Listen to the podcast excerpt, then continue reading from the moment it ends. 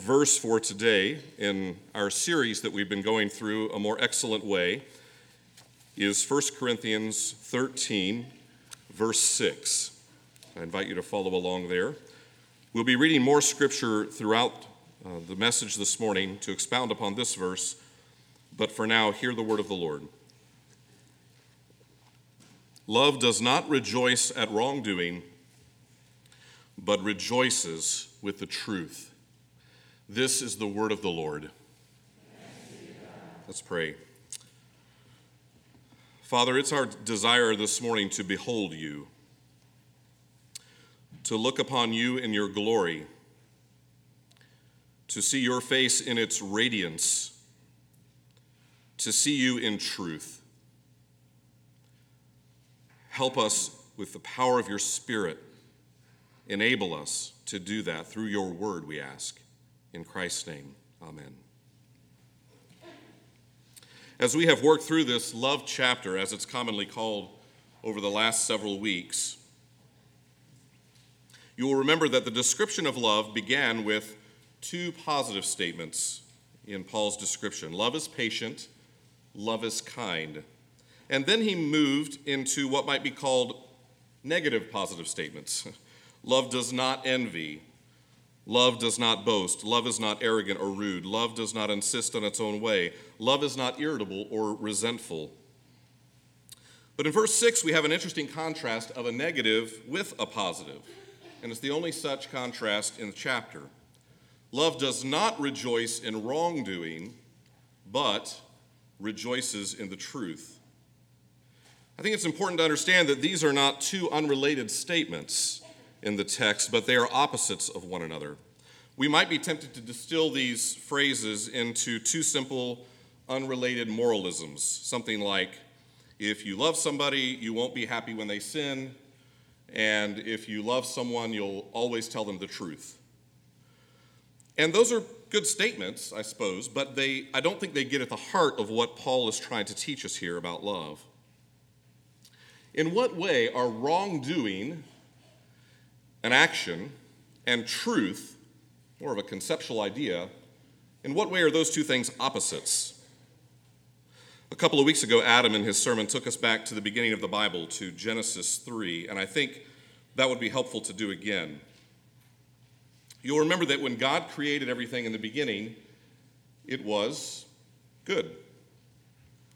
It's fair to say that his created world was a kingdom of righteousness and love that objective truth reigned. That whatever Adam and Eve did was based in the truth that God had revealed to them in the natural world that He created and in the words that He spoke to them. And that living in that truth equaled right behavior on their part while enjoying God's love with one another and their Creator. But something happened. Wrongdoing crept in. But do you remember that something precipitated that? And what was that? That's right, a lie, a falsehood, straight from the father of lies himself. You see, lying and wrongdoing are inextricably linked. All wrongdoing, all sin is based in a lie. The lie that begins, Has God really said? And in contrast, all righteousness or right doing is based in the truth, Thus says the Lord. So we see the relationship that love has to truth as Paul declares in 1 Corinthians 13. True love, real love, love as expressed in the garden before the fall, rejoices in the truth of, Thus says the Lord. And false love, that really isn't love at all, rejoices in the lie, has God really said? One is based in reality, and the other in a delusion. In the next few minutes together, I'd like for us to explore further the definitions of truth and wrongdoing scripturally, how that helps us understand what real love is, and then practically, by way of application, how can we, as the body of Christ at St. Andrew's Presbyterian Church, love like that? Please turn to John, the Gospel of John, chapter 18 in your Bibles.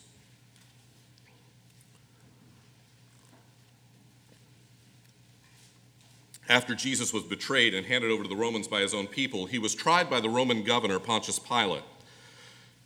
And part of that conversation went like this. We're going to start in verse 37 of John chapter 18, verse 37.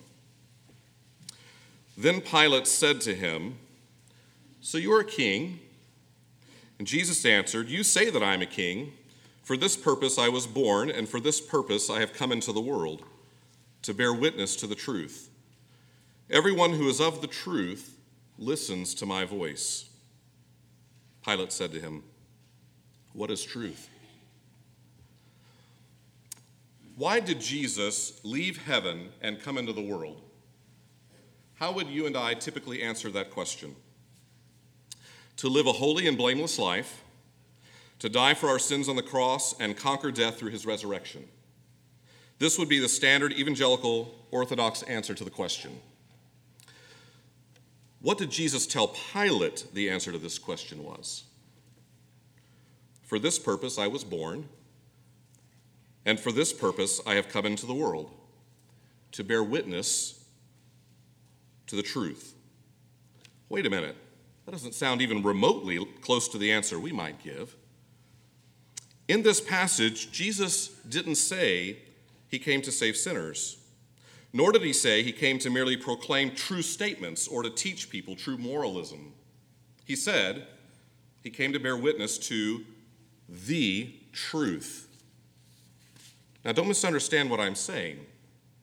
I believe that Jesus died for sinners and that he is our only hope. I'm not denying or minimizing any of the orthodox tenets of our faith. But our current Christian culture has reduced the gospel to saying the sinner's prayer. And when I read the scriptures, it speaks of something much larger, much grander than that. Jesus is saying to Pilate and to us truth isn't negotiable, it's not optional, it's not one reality among many. Truth is the only reality, it is what is. In other words, he could have said, I came to bear witness to reality I came to tell folks how it really is in the universe. In the Gospel of John, Jesus said, and we sang it earlier, I am the way and the truth and the life. No one comes to the Father except through me. Jesus encompasses the very truth that he came to bear witness of. And this truth is much larger than the 33 years that Jesus walked among us. This truth he came to tell us about stretches back before the dawn of creation, and it will be the eternity that awaits us at the sunset of time. The story, as contained in the whole of Scripture, can be summed up in these four terms, perhaps, that many have come to understand as a Christian worldview creation, fall, redemption, restoration. Was Jesus born a human? Did he walk among us, die, and rise again, conquering sin and death once and for all? Yes. And praise God he did, for we desperately need it. But is that the sum total of the story? Is it the complete picture? No, it's not then why do we live our lives as though it is? In our time, the pervasive sentiment about religion is that it is a private matter, left to the spiritual realm of life, but should have no bearing in the real world. You wish to discuss politics? Okay, but leave your faith out of it, or it won't be a valid discussion. Want to discuss science? Well, don't bring your religion to the table. Science and religion have nothing to do with one another. And so it goes. This mindset, unfortunately, I think has crept into the church as well. We believe the gospel, we're saved. That settles that. Now let's go about living our lives. Sundays are set aside to develop our spiritual lives, but the rest of the week we have to live in the real world. We have compartmentalized our lives and separated our activities into sacred and secular as though only the former matters to God. So when I'm away from church, the only things that really count for God are reading my Bible at work and telling others about Jesus, as though the work of Christ is limited to the moment of conversion. And the irony is that we've bought into the thinking of the day that this approach is loving. After all, we don't want to force our religion or our version of Christianity on anyone. The most loving thing we can do is to be tolerant and keep our religious views to ourselves. What Paul is saying, however, is that true love, Christ's love, rejoices in the truth. There's no timidity there, no compartmentalization, no shame, nor is there belligerence, intolerance, or bigotry. There is joy. Love has tremendous joy in the truth. So, what is this truth that we are to be excited about? Well, we've intimated at it already, but let's drill down a bit. Turn to Romans chapter 1, Paul's book to the church in Rome, chapter 1. Romans, most of us understand, uh, and theologians understand, to be a comprehensive treatment of the truth. It is a glorious expression of the story of God and man. And Paul begins with the problem, even as we saw it in the garden. As we read this, I want you to notice the connection between wrongdoing or unrighteousness and truth. Notice how Paul uses those words. We're going to begin with verse 18, Romans chapter 1, verse 18. For the wrath of God is revealed from heaven against all ungodliness and unrighteousness of men, who by their unrighteousness suppress the truth. For what can be known about God is plain to them, because God has shown it to them. For his invisible attributes, namely his eternal power and divine nature, have been clearly perceived ever since the creation of the world in the things that have been made. So, they're without excuse. For although they knew God, they did not honor him as God or give thanks to him, but they became futile in their thinking, and their foolish hearts were darkened. Claiming to be wise, they became fools and exchanged the glory of the immortal God for images resembling mortal man and birds and animals and creeping things. Therefore, God gave them up in the lust of their hearts to impurity, to the dishonoring of their bodies among themselves, because they exchanged the truth about God for a lie and worshiped and served the creature rather than the Creator who is blessed forever. Amen. Paul starts his explanation of the gospel not with Jesus being born in Bethlehem. He starts at the beginning. He reminds the reader that the truth has always been there right in front of our noses. From the beginning of time, it's everywhere in creation. But then comes the fall. And for the next several chapters, he shows us the effects of sin and the fall. There is no love here. There is no rejoicing in the truth. In our wrongdoing, we actually suppress the truth.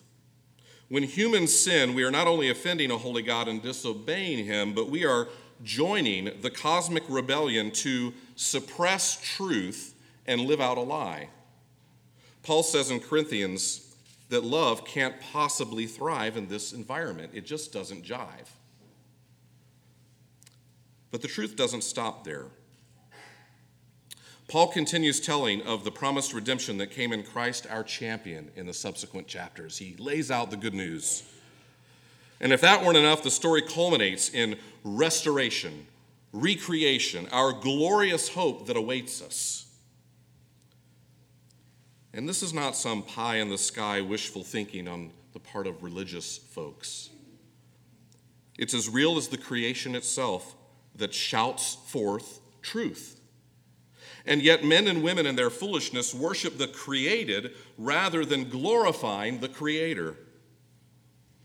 Paul says that creation itself, did you catch that? Is such a powerful expression of the glory of God that that testimony alone is enough to make man's rejection of God inexcusable.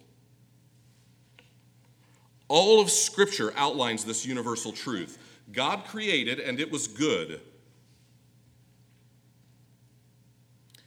Humans rebelled against God and fell. God provided a way for redemption through Jesus Christ, and God is restoring, and it will all be good again. Creation, fall, redemption, restoration. But more than that, this is the meta narrative of Scripture. It is the story of reality, of truth. For God is not compartmentalized in a man made religion. God is the ultimate reality of the universe, and his story is the only one that is actually unfolding. Whether or not an individual accepts or denies this storyline is really inconsequential. It's the truth. It is what is. It's not debatable. And Paul says this is what love gets excited about. Does your spirit resonate with this?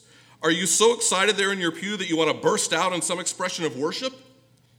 That, my friends, is love rejoicing in the truth. Well, at this point, you might be thinking, well, that's all fine for the theology classroom behind the ivy covered walls of the seminary. What, what does it mean for me in my life? I submit that it means everything. First, and most importantly, this leads us to Jesus' second statement to Pilate.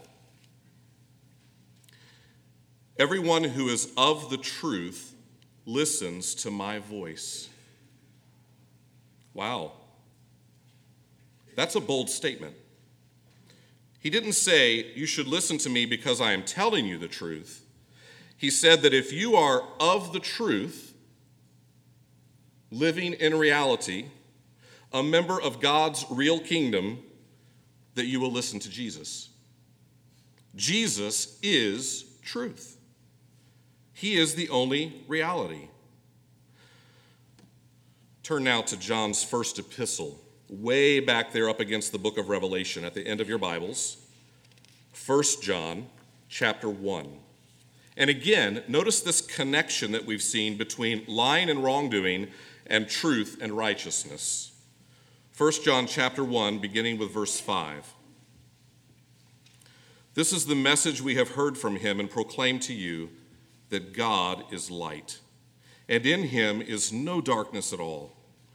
If we say we have fellowship with him while we walk in darkness, we lie and do not practice the truth.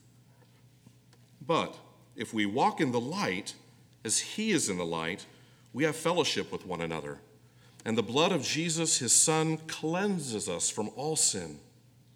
If we say we have no sin, we deceive ourselves and the truth is not in us. But if we confess our sins, he is faithful and just to forgive us our sins and to cleanse us from all unrighteousness. If we say we have not sinned, we make him a liar and his word is not in us. In his quest to understand reality, the 17th century philosopher, French philosopher Rene Descartes, came up with this axiom I think, therefore I am. Descartes, in his quest for truth, decided that the fact that I have consciousness means that I am real. It's interesting, isn't it, that long before Descartes, God stated, I am.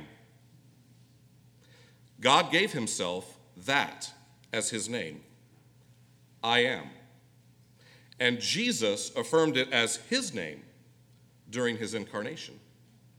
God is saying, Do you want to know what matters? Do you want to know what the most real thing in the universe is? Do you want to know the meaning of life? Do you want to have a reason for your existence? Do you want to know the answer to the questions I am. I'm it. Look no further. Every answer to life's persistent questions, as Guy Noir might say, every philosophic rationale for existence, every scientific theory to explain the physical world, every artistic endeavor, every mathematic equation, every political structure, every economic system that does not have me as its end is false, foolish, and not even rooted in reality. Sure, it might reflect the truth, for the truth is there. It was put in place by the Creator. But if the Creator is not the end of the quest, then the quest is flawed from the beginning. As we just read, there is only one path in this life that is illuminated, one way out of the darkness Jesus' way. Remember, I am the way and the truth and the only by resting in the finished work of Christ on the cross. Only through the blood that was shed for sinners. Only in faith can we know truth. If we confess our sins, he is faithful and just to forgive us our sins and to cleanse us from all unrighteousness. Love that rejoices in the truth is a mark of the follower of Christ. If it is not a mark of your life, then you must examine yourself in light of the one who is truth himself and see whether you be in the faith. So let's assume that most of us hold fast to our profession of faith in Christ. How does a disciple of Christ live out a life that rejoices in the truth, especially in a culture where the concept of truth is quickly eroding? What do you think the culture was like in Christ's time? The Romans were certainly the dominant culture of the world, they owned most of it. What was Pilate's astounding reply to these statements about truth? This learned man of letters, this erudite political leader who Rome had chosen to govern this part of its empire, what was his answer to Christ's questions? This person that was also responsible for getting to the truth in Jesus' trial. There's some irony for you. The judge and jury all wrapped up in one man. There he was, standing before truth itself, looking into the eyes of the one whose words spoke everything into existence. And his response? What is truth? Nothing has changed, has it, folks? He could be your neighbor or your coworker or maybe some in this room. Has God really said? Even now, we hear this statement in varying forms every day we are alive. It is the pervasive philosophy of our day. Well, it might be true for you, but it's not my truth. And unfortunately, the church has bought into this somewhat as well. Do you ever think about the decline of Western culture and morality? Does that ever cross your mind? What's your response to it? Do you yell at the TV? Do you blame the politicians, the TV news anchors, the Nashville musicians, and the Hollywood stars? Or do you weep and repent for our part in the church's failure to be salt and light, staving off corruption and illuminating the path to God? I believe that one of the reasons the American church has nearly ceased being salt and light in our culture is that we have lost our first love that we are rejoicing in wrongdoing and not rejoicing in the truth of love. So, what can I do? I'm one small person on the very gigantic planet of Earth. What can I possibly do? First, we must get out of our minds this idea of compartmentalizing our faith. Jesus Christ is all in all, and he is Lord of all. Paul tells us in 1 Corinthians earlier that whether you eat or drink or whatever you do, do all for the glory of God. We need to understand that life isn't divided up into sections for the Christian. All that we do, even the most mundane tasks like eating and drinking, are under the lordship of Christ. So we must get some corrective lenses and view the universe as God views it creation, fall, redemption, and yes, restoration. So let's think about some practical examples of how this might work itself out. Hypothetically, for a moment, let's say I work in the medical industry. Well, a typical worldview would say that I have a noble career because I am helping to alleviate the suffering of humanity. And it's also a highly valued job, and as a result, can be profitable, enabling me to live, and me and my family to live a very comfortable life and enjoy luxuries. What would it look like through the prism of creation, fall, redemption, restoration? Well, when God created, it was good. So in the beginning, I would be unemployed. Right? Not needed. And one day it's all going to be restored again, so my profession is going to be obsolete then too. But in the meantime, I'm an agent of healing. I am fighting the fallen condition of the human body. And as we in the medical community uncover more of what God has placed in His creation for us to discover, it only expands our ability to join God in acts of restoration.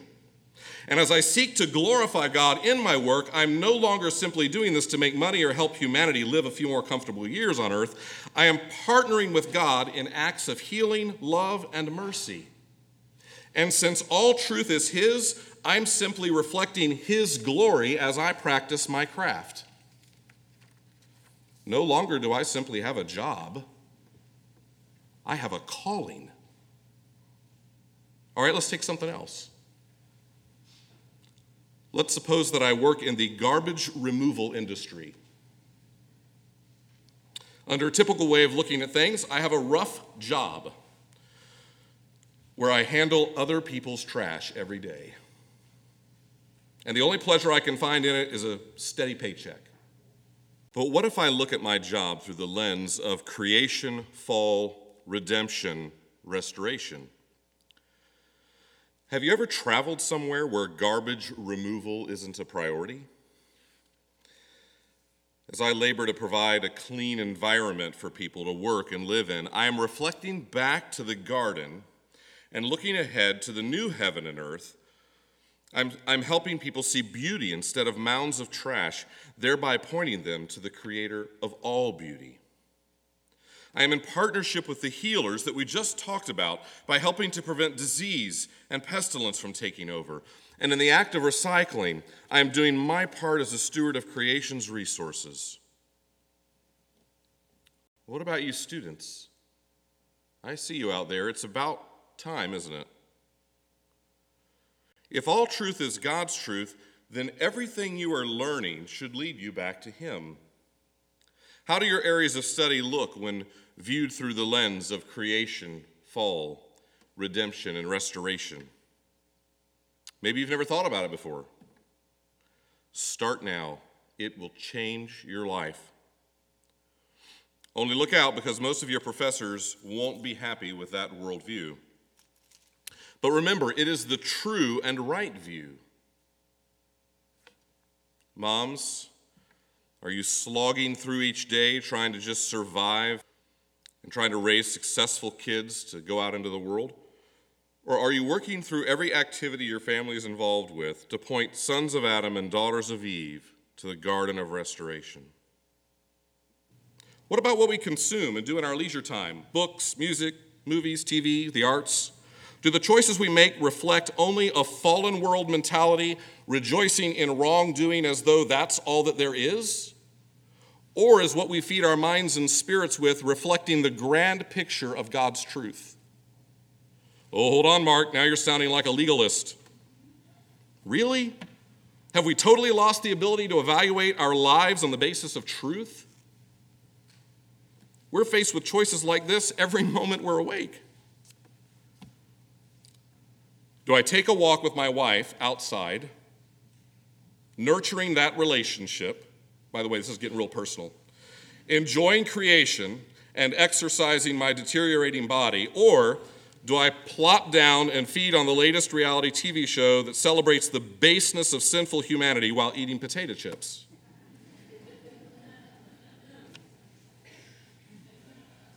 Well, which one rejoices in wrongdoing and which one rejoices in the truth?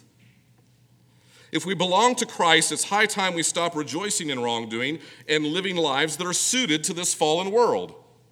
How much better to live lives in preparation of that true and perfect world that is to come?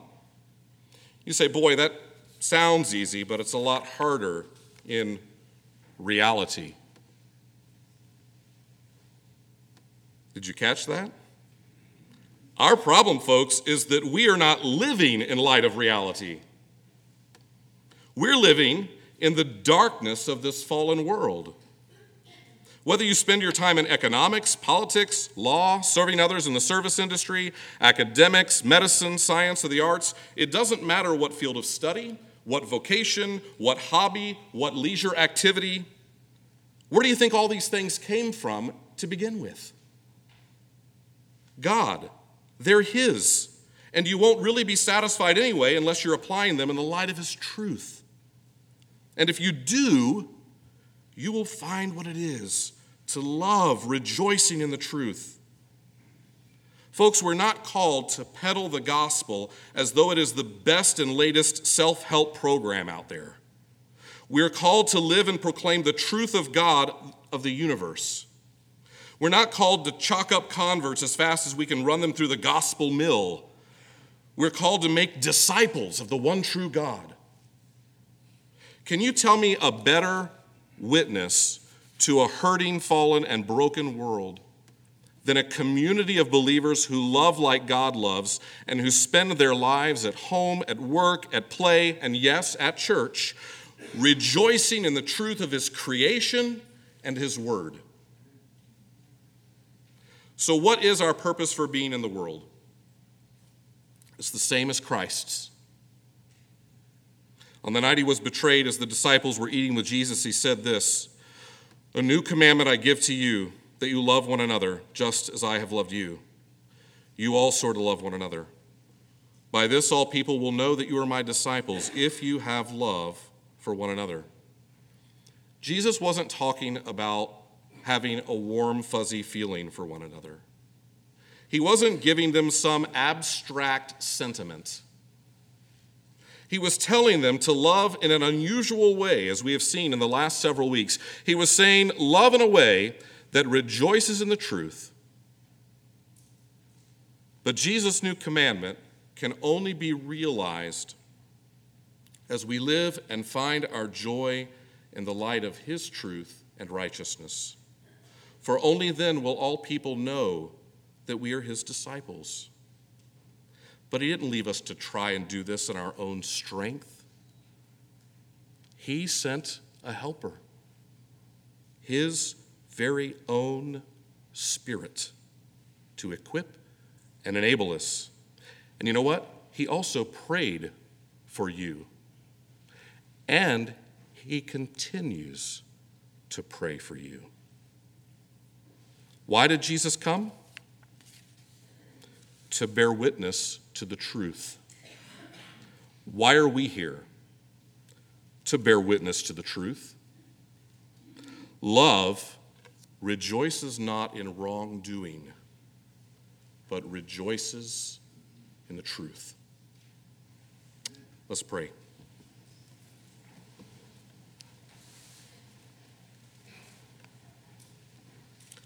Father, we have a high and holy calling. You have set us apart to be a noble priesthood. But Father, we fully acknowledge in the light of your truth that we are incapable of carrying out even this simple aspect of rejoicing in truth and loving in that way. We can't do it. We need the power of your Holy Spirit to enable and equip us in this. And so, Father, as believers all around this room are calling out to you for that, answer us in this prayer, enable us and equip us with your Spirit to live out our lives in this way. Bend us towards truth. Bend us to the light of your glory and righteousness. Help us, we ask, in this. And help us for the name of Jesus' sake, for his sake and his glory alone. We ask in Christ's name. Amen.